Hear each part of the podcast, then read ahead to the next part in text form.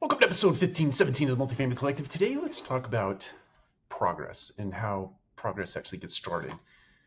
And the interesting thing about progress is that it has to be predicated on truth, it has to be predicated on a firm foundation. So, the start of all progress is getting real, whether it be with self or be with your community, be with somebody you're, you're leading.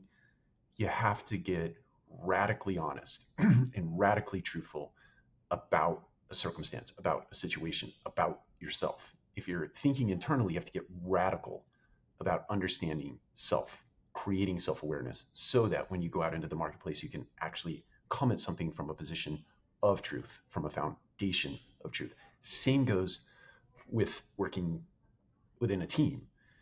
If you want the team to trust you, if you want the team to have loyalty, you have to be open and honest and transparent so that you can build a firm foundation that production outcomes things that are positive in nature can go for the organization you have to get really radically honest with yourself radically candid with yourself and radically candid with your team.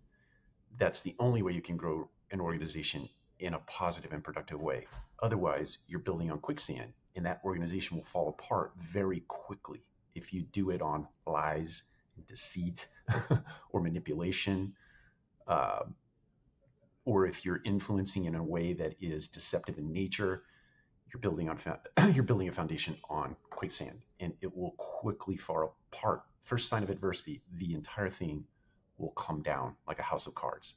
So my encouragement to you today is build everything on the foundation of trust, which starts with candor and openness and transparency. Take care. We'll talk to you again soon.